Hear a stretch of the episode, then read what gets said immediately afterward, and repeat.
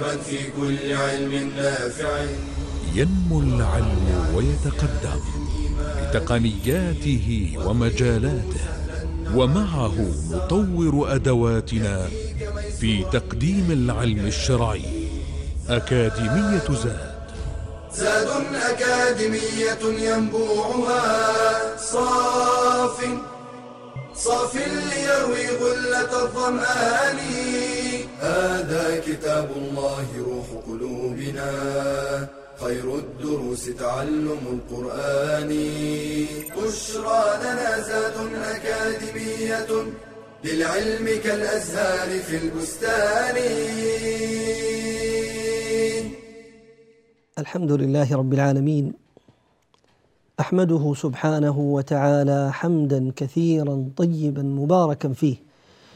والصلاة والسلام على سيدنا وحبيبنا وقرة أعيننا محمد بن عبد الله وعلى آله وأصحابه أجمعين. سبحانك لا علم لنا إلا ما علمتنا إنك أنت العليم الحكيم. اللهم علمنا ما ينفعنا وانفعنا بما علمتنا وزدنا علما ما شاء الله كان. ونعوذ بالله من حال أهل النار. اللهم لا سهل إلا ما جعلته سهلا وأنت تجعل الحزن إذا شئت سهلا. اللهم ارزقنا الإخلاص والتوفيق والقبول والعون إنك ولي ذلك والقادر عليه. ثم أما بعد أيها الأحبة الكرام السلام عليكم ورحمة الله وبركاته. مرحبا بكم أيا طلبة العلم أيا أيها المباركون. حياكم الله في هذا اللقاء المتجدد معكم الذي نعيش وإياكم فيه مع القرآن الكريم. نعم إننا نعيش مع القرآن الكريم مع كتاب الله عز وجل وتبارك وتقدس. ننظر في شيء من معانيه نستلهم شيئا من دروسه وعبره نعيش في ظلاله. سائلين الله أن يجعله شاهدا لنا لا علينا وأن يجعله سائقنا ودليلنا إلى جنات النعيم إنه ولي ذلك والقادر عليه. أيها المباركون كنا في الحلقة السابقة قد شرعنا الحديث عن سورة الفجر ووصل حديثنا إلى قول الله تبارك وتعالى ألم تر كيف فعل ربك بعاد إرم ذات العماد؟ التي لم يخلق مثلها في البلاد. فذكرنا أن المراد بهذه الأمة المراد بعاد هؤلاء هم أصحاب الأحقاف الأولى وينسبون إلى عاد وهو عاد ابن عوص ابن إرم ابن سام ابن نوح عليه السلام.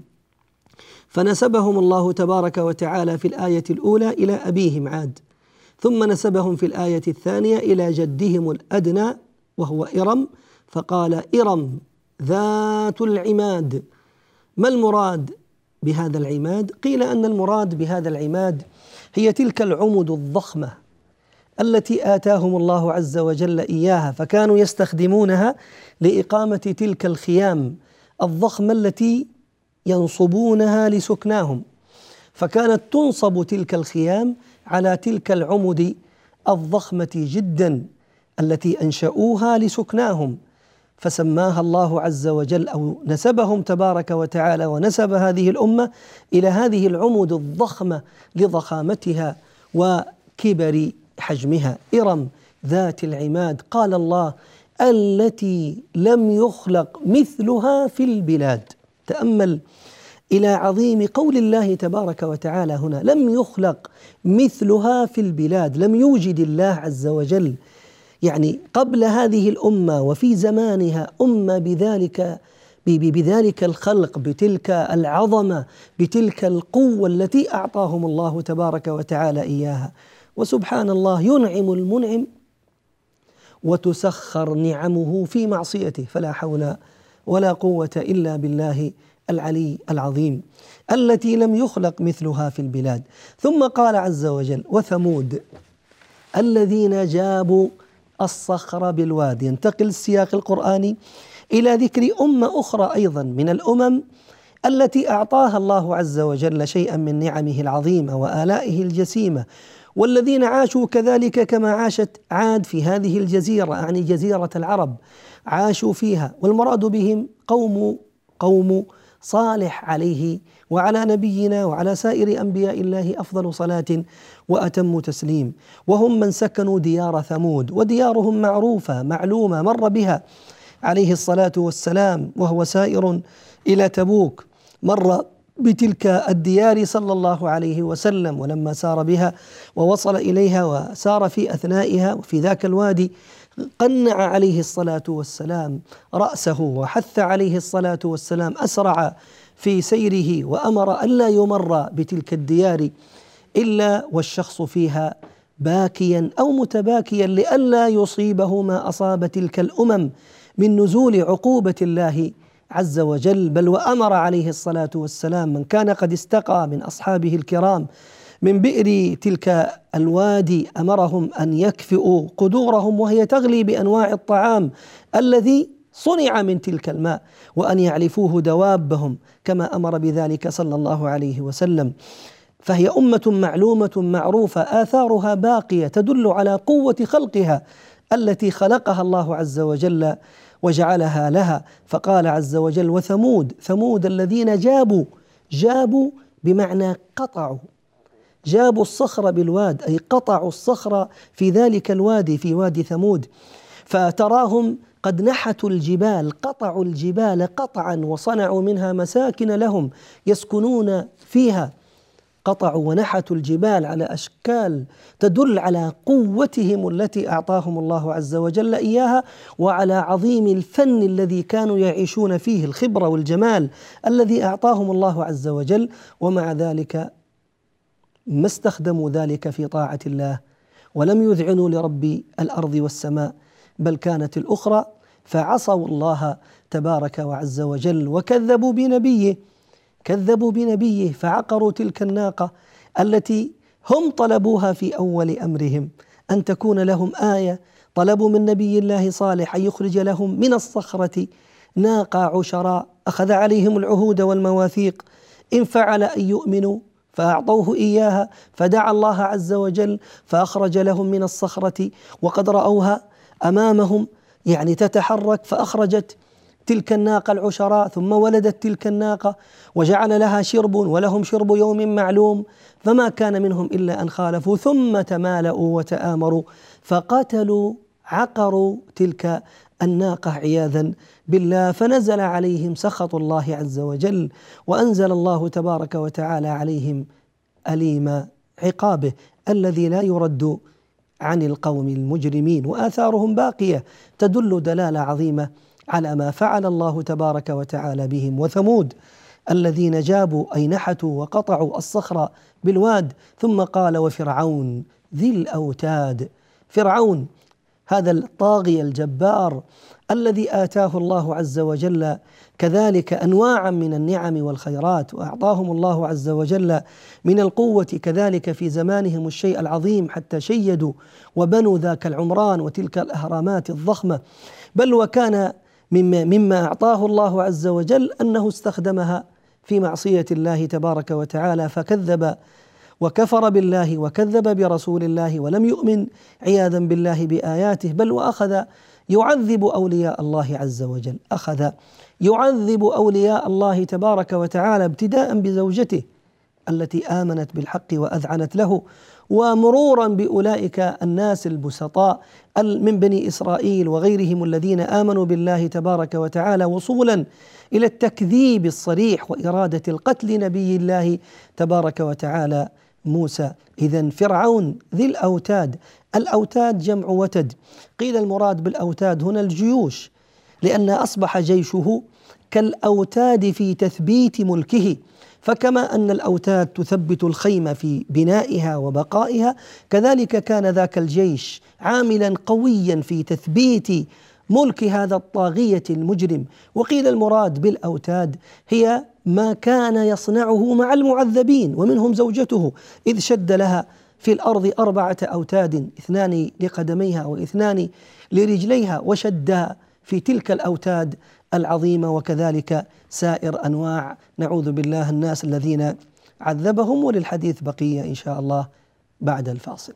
بشرى لنا زاد أكاديمية للعلم كالأزهار في البستان.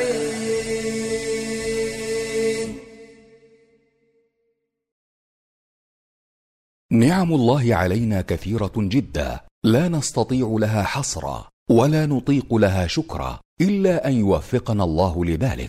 قال تعالى وإن تعدوا نعمة الله لا تحصوها إن الإنسان لظلوم كفار. وإن من النعم ما هو معتاد متكرر ومنه ما هو متجدد. فإذا تجددت للعبد نعمة أو اندفعت عنه نقمة فيستحب له أن يسجد لله شكرا. فقد كان النبي صلى الله عليه وسلم إذا جاءه أمر سرور أو بشر به خر ساجدا شاكرا لله. وسجد أبو بكر لما أتاه فتح اليمامة. وسجد علي بن أبي طالب عندما انتصر على الخوارج. وسجد كعب بن مالك لما جاءته البشرى بتوبة الله عليه. وليس له حكم الصلاة فلا يشترط له طهارة ولا غيرها من شروط الصلاة بل يسجد ويقوم بلا تكبير ولا تشهد ولا تسليم ويقول في سجود الشكر سبحان ربي الأعلى ثلاثا أو أكثر ويدعو بما شاء كما يفعل في سجود الصلاة فاحرص على شكر الله على نعمه وتعبد لله بذلك فإنما تحفظ النعمة بالشكر. قال تعالى وإذ تأذن ربكم لئن شكرتم لأزيدنكم ولئن كفرتم إن عذابي لشديد. بشرى لنا زاد أكاديمية للعلم كالأزهار في البستان. الحمد لله رب العالمين. أهلا وسهلا ومرحبا بكم أيها المباركون. عدنا إليكم بعد هذا الفاصل السريع الذي كنا قبله نتحدث عن تلك الأمم الغابرة التي أنزل الله عز وجل عليها عقابه مقابل ذاك الكفر والتكذيب والعصيان والطغيان الذي فعلوه. وكان من آخر تلك الأمم التي ذكرها الله تبارك وتعالى لنبيه عليه الصلاة والسلام فرعون. فقال عز وجل وفرعون ذي الأوتاد قال عز وجل بعد ذلك عنهم جميعا الذين طغوا في البلاد الذين طغوا في البلاد. طغوا من الطغيان وهو مجاوزة الحد. مجاوزة الحد. فقد تجاوزوا حدهم الذي حده الله تبارك وتعالى فلله حدود. لا يجوز للعبد أن يتجاوزها. لا يجوز للعبد أن يتجاوزها ولا أن يتعداها. فهؤلاء طغوا وأصبح أمرهم واضحا بينا أعني طغيانهم وكفرهم وعنادهم وتجبرهم. ليس ذاك فحسب بل ووقوفهم أمام المصلحين. من رسل رب العالمين أو من كان معهم من المؤمنين فهم لم يكتفوا بأن كانوا هم في أنفسهم كفر معاندين بل كانوا كذلك سدا مانعا لدعوة الإصلاح التي أراد الله تبارك وتعالى أن تسير مع أو على يد أولئك الرسل الكرام وأتباعهم من المصلحين. فتجاوزوا الحد وطغوا فقال الله الذين طغوا في البلاد ثم قال فأكثروا فيها الفساد.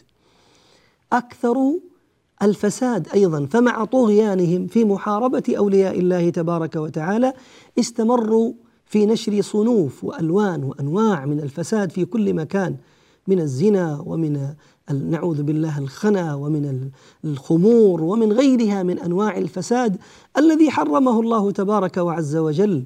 وأمر تبارك وتعالى أن يجتنب لكنهم بدل أن يجتنبوه وبدل أن يكونوا مع الله عز وجل ومع أنبيائه ورسله تجاوزوا هذا كله فطغوا في البلاد وأكثروا فيها الفساد.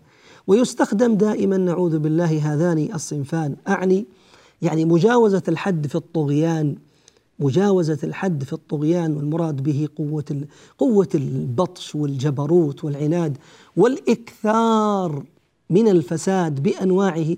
هذان الصنفان يستخدمها الطغاة عياذا بالله دائما من أجل صد الناس عن الله تبارك وتعالى.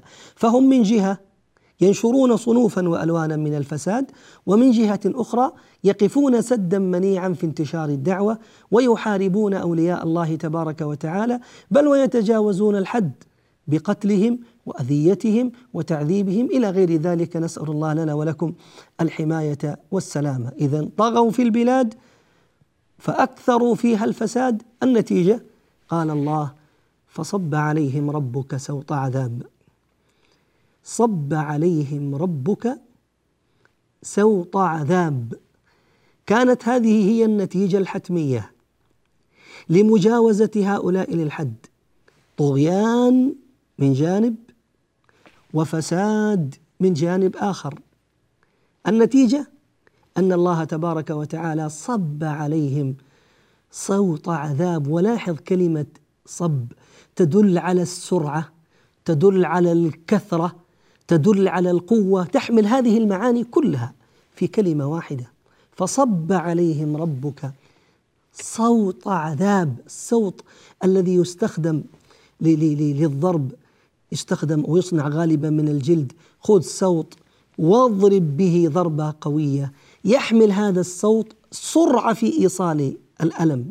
يحمل هذا الصوت ها مع السرعة القوة الشديدة في الموضع المضروب فيه. يحمل هذا الصوت أيضا إشارة أنه مجرد جزء بسيط مما أعد الله تبارك وتعالى لهم في الآخرة. فهم في الدنيا ما نالوا إلا مقدار السوط. أما العذاب الأليم الذي لا يمكن أن ينتهي فهو ما أعده الله تبارك وتعالى لهم في الآخرة. تأمل مثلا قول النبي عليه الصلاة والسلام لموضع سوط أحدكم في الجنة خير من الدنيا وما فيها. يضرب مثال هناك بالصوت. موضع الصوت هذا في الجنة خير من الدنيا وما فيها. فما بالك من أعطي الجنة بما فيها؟ كم هو ذاك النعيم المقيم؟ كذلك هنا الله عز وجل صب عليهم سوط عذاب سوط فقط. فما بالك ما سيكون هناك في ذلك اليوم العظيم بين يديه تبارك وعز وجل؟ اذا هذه الآية تحمل قوة تحمل سرعة تحمل كثرة في ثنايا كلماتها لما أنزله الله تبارك وتعالى على تلك الأمم الظالمة من عذاب أليم. نسأل الله أن يحمينا وإياكم وأن يجنبنا وإياكم سخطه وأليم عقابه. فصب, فصب عليهم ربك سوط عذاب ثم قال إن ربك لبالمرصاد. إن ربك لبالمرصاد. هنا يقول بعض أهل العلم أن هذه الآية هي جواب تلك الأقسام الخمسة التي أقسم الله تبارك وعز وجل بها في أول السورة.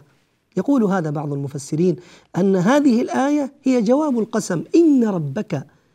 تأكيد إن ربك لبالمرصاد فهو الذي يراهم وهو الذي يسمعهم وهو الذي يرصد لهم تبارك وتعالى رصدا لا يمكن أن يغيبوا عنه طرفة عين.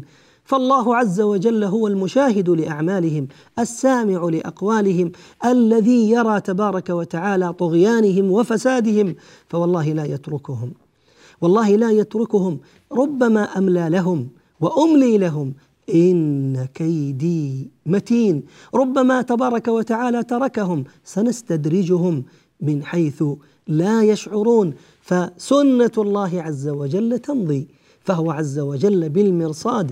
لكل ظالم سار على منهج هؤلاء الظلمه. هو تبارك وتعالى بالمرصاد. ينظر اليهم يسمع كلامهم يرصد كل حركاتهم وسكناتهم كل من سار على طريق أولئك فالنتيجة الحتمية هي ما كان لأولئك من نزول العذاب العاجل أو الآجل. أسأل الله أن يحمينا وإياكم من كل سوء.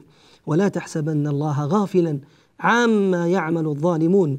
إنما يؤخرهم ليوم تشخص فيه الأبصار مهطعين مقنعي رؤوسهم لا يرتد إليهم طرفهم وأفئدتهم هوى. إن ربك لبالمرصاد. ثم يذكر تبارك وتعالى سنة من السنن التي أجراها تبارك وتعالى في خلقه. يذكر عز وجل بعد هذا سنة وحقيقة من السنن التي أجراها تبارك وتعالى في خلقه وهي من الأسباب التي جعلت هؤلاء سواء يعني قوم عاد ولا قوم ثمود ولا فرعون ومن معه من الأسباب التي جعلت هؤلاء يتمادون في طغيانهم ويكثرون من فسادهم يتمادون في طغيانهم ويكثرون من فسادهم. ويبين الله عز وجل أن هذه السنة ثابتة وجارية سائرة لا تتوقف. فهذا حال الإنسان إلا من عرف حقيقة ربه تبارك وتعالى حق معرفته فأصبح به مؤمنا حق الإيمان فعرف أن يسير في الطريق الصحيح السليم المستقيم الذي لا اعوجاج فيه. فقال تبارك وتعالى فأما الإنسان إذا ما ابتلاه ربه فأكرمه ونعمه فيقول ربي أكرمن.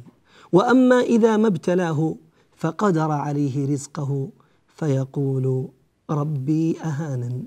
وللحديث بقيه إن شاء الله بعد الفاصل. بشرى لنا زاد أكاديمية للعلم كالأزهار في البستان.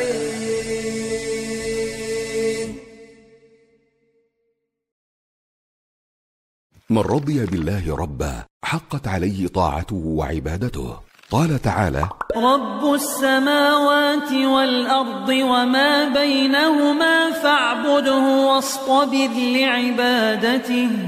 والصبر على أداء الطاعات أكمل من الصبر على اجتناب المحرمات. وطاعة الله تحتاج إلى أنواع من الصبر كالصبر على الإخلاص فيها ومدافعة دواعي الرياء والغرور والصبر على الاتباع فيها وتكميلها. والصبر على ترك التقصير فيها والابتداع والمداومة عليها وعدم الانقطاع. قال تعالى وأمر أهلك بالصلاة واصطبر عليها لا نسألك رزقا نحن نرزقك والعاقبة للتقوى. ومن صبر على الطاعة أثيب عليها عند العجز عن فعلها. قال صلى الله عليه وسلم إذا مرض العبد أو سافر كتب له مثل ما كان يعمل مقيما صحيحا. والمداومة على الطاعة تقود إلى حسن الخاتمة. فإن الكريم قد أجرى عادته بكرمه. أن من عاش على شيء مات عليه ومن مات على شيء بعث عليه. فاصبر على طاعة الله حتى تلقاه. قال الحسن البصري رحمه الله إن الله لم يجعل لعمل المؤمن أجلا. دون الموت. ثم قرأ. واعبد ربك حتى يأتيك اليقين.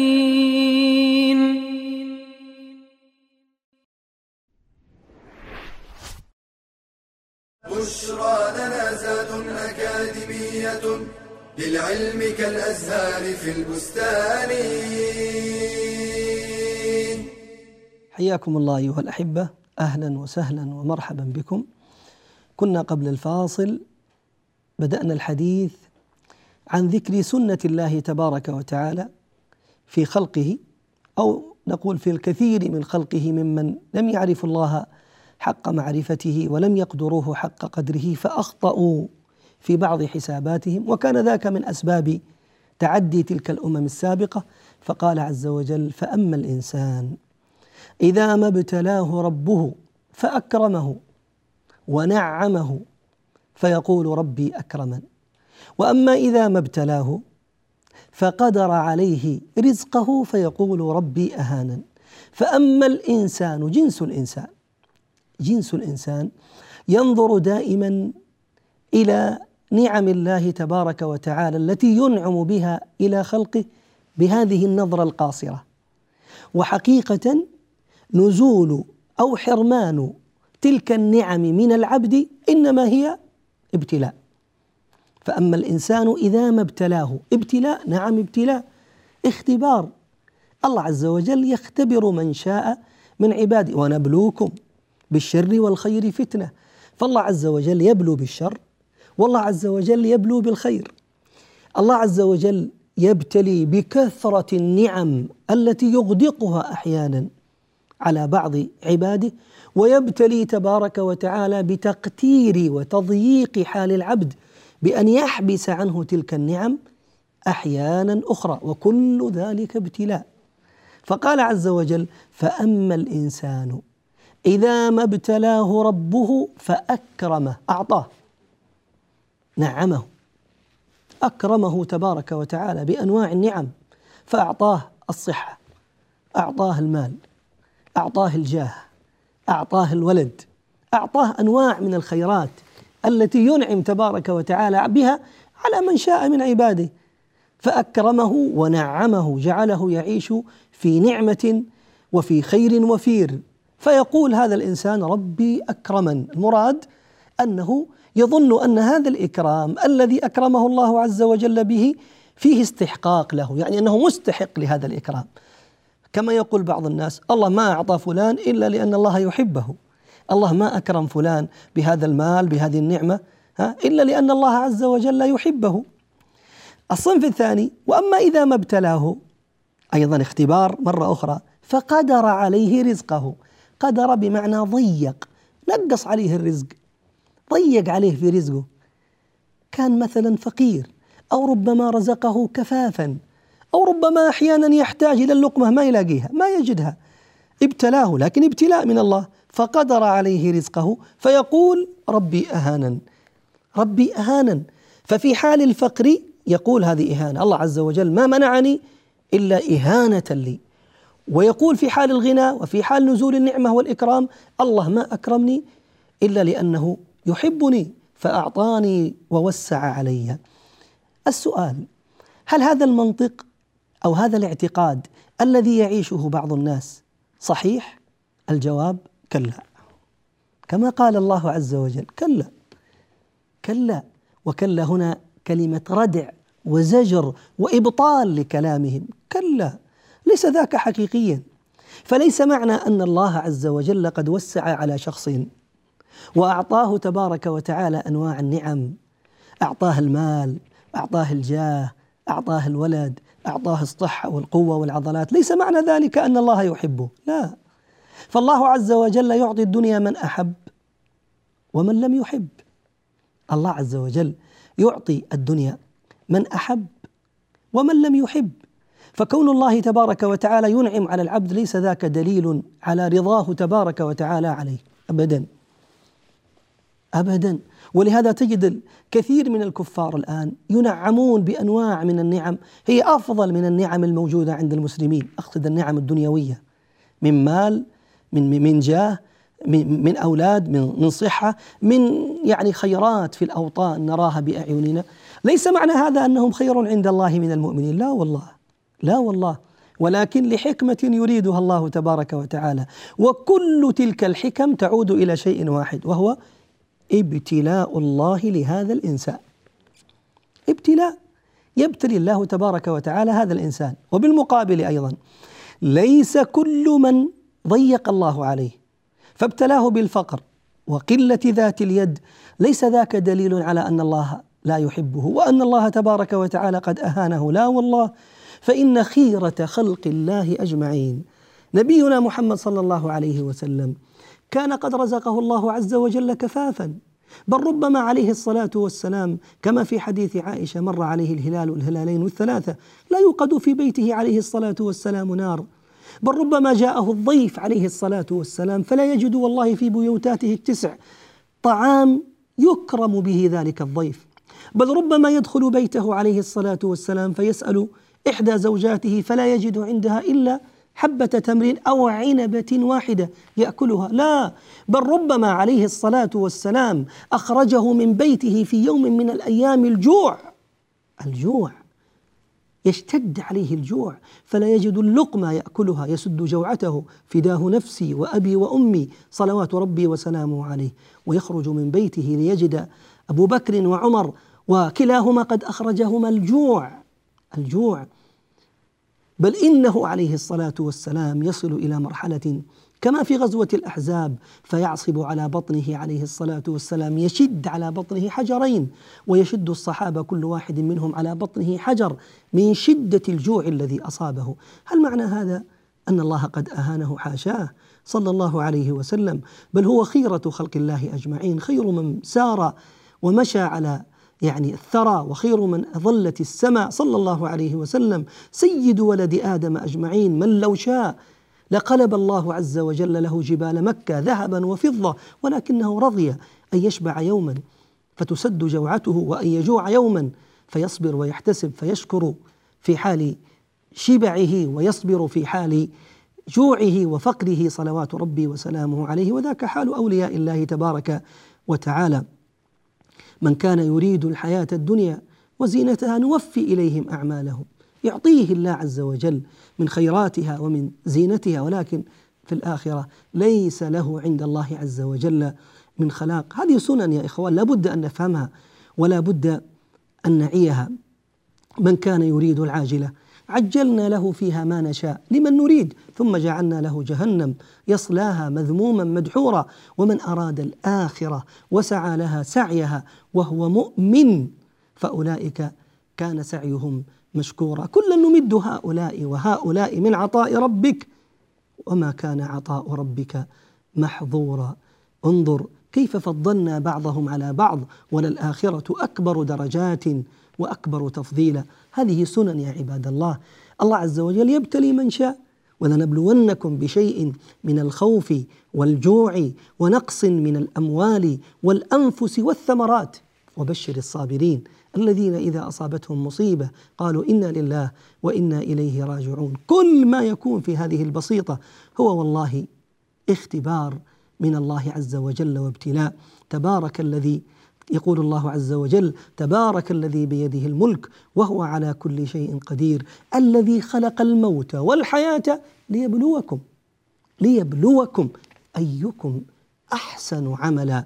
إذا تنبه عبد الله فليس معنى زيادة النعم إكرام الله بالإطلاق وليس معنى إزالتها أو تقليلها تحقير العبد أو إهانته بل كل ذلك اختبار وابتلاء من الله عز وجل يبتلي به عباده. أسأل الله بأسمائه الحسنى وصفاته العلى أن يجعلنا وإياكم ممن أكرمنا وأعطانا وأغنانا وأقنانا. ونعوذ بالله نعوذ بالله من الكفر والفقر ونعوذ بالله من عذاب القبر. هذه سنة أو سبب من الأسباب التي أدت إلى تلك طغيان تلك الأمم التي قال الله عز وجل فيها فأما الإنسان إذا ما ابتلاه ربه فأكرمه ونعمه فيقول ربي أكرمن. وأما إذا ما ابتلاه فقدر ضيق عليه رزقه فيقول ربي أهانا كلا الواقع ليس ذلك. كلمة زجر وإبطال لكلامه كلا بل لا تكرمون اليتيم ولا تحاضون على طعام المسكين وتأكلون التراث أكلا لما وتحبون المال حبا جما. ليست المسألة مسألة أقوال فقط. تقولونها بألسنتكم. تدل على خوائكم وضعف إيمانكم. بل الحقيقة أنكم كنتم تعيشون فعليا. أسباب أدت إلى كفركم وطغيانكم ونزول عقاب الله عز وجل عليكم. يذكرها الله أربعة أسباب. سنعيش معها إن شاء الله عز وجل في اللقاء القادم. أسأل الله بأسمائه الحسنى وصفاته العلى. أن يعلمنا وإياكم ما ينفعنا وأن ينفعنا وإياكم بما علمنا وأن يجعلنا وإياكم من خير خلق الله أجمعين. إنه على ذلك قدير وبالإجابة جدير. والحمد لله رب العالمين. يا راغبا في كل علم نافع متطلعا لزيادة الإيمان وتريد سهلا النوال ميسرا يأتيك ميسورا بأي مكان.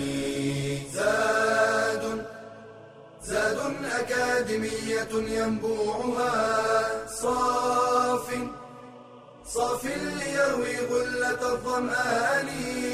بشرى لنا بشرى لنا بشرى لنا. زاد أكاديمية للعلم كالأزهار في البستان.